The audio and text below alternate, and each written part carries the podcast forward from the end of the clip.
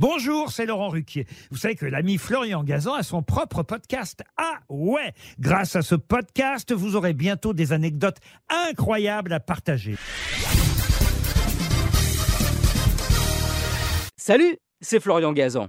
Dans une minute, vous saurez pourquoi on appelle un mauvais film un navet. Ah ouais Ouais, une expression qui remonte au XVIIIe siècle, une époque où, vous allez me faire remarquer, le cinéma n'existait pas encore. C'est vrai.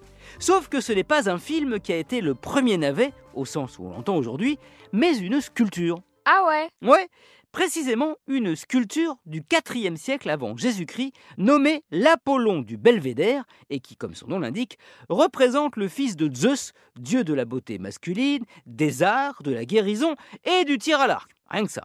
À l'origine en bronze et considérée comme un chef-d'œuvre, eh cette statue fut reproduite en de nombreux exemplaires, dont un est d'ailleurs au château de Fontainebleau à l'initiative du roi François Ier.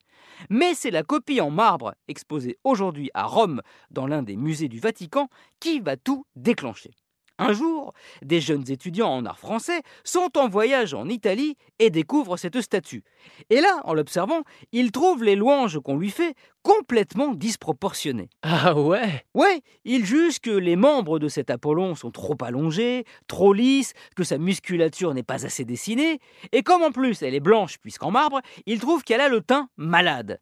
Ils la surnomment donc, pour se moquer, le navet allongé car le navet est un légume blanc et fade, bah, comme l'est cette statue pour les étudiants.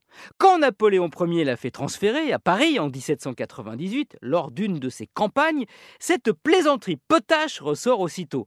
À partir de là, par extension, un navet devient synonyme aussi d'un tableau mal peint, d'une pièce de théâtre mal écrite, et donc, bah, quand le cinéma est arrivé, d'un film mal foutu, mal joué et sans aucun intérêt. Un terme finalement pertinent, puisqu'un navet, que ce soit un légume ou un film, dans les deux cas, ça se plante. Merci d'avoir écouté cet épisode de Ah bah, J'espère que vous n'avez pas trouvé que c'était un navet. Retrouvez tous les épisodes sur l'application RTL et sur toutes les plateformes partenaires. N'hésitez pas à nous mettre plein d'étoiles et à vous abonner. A très vite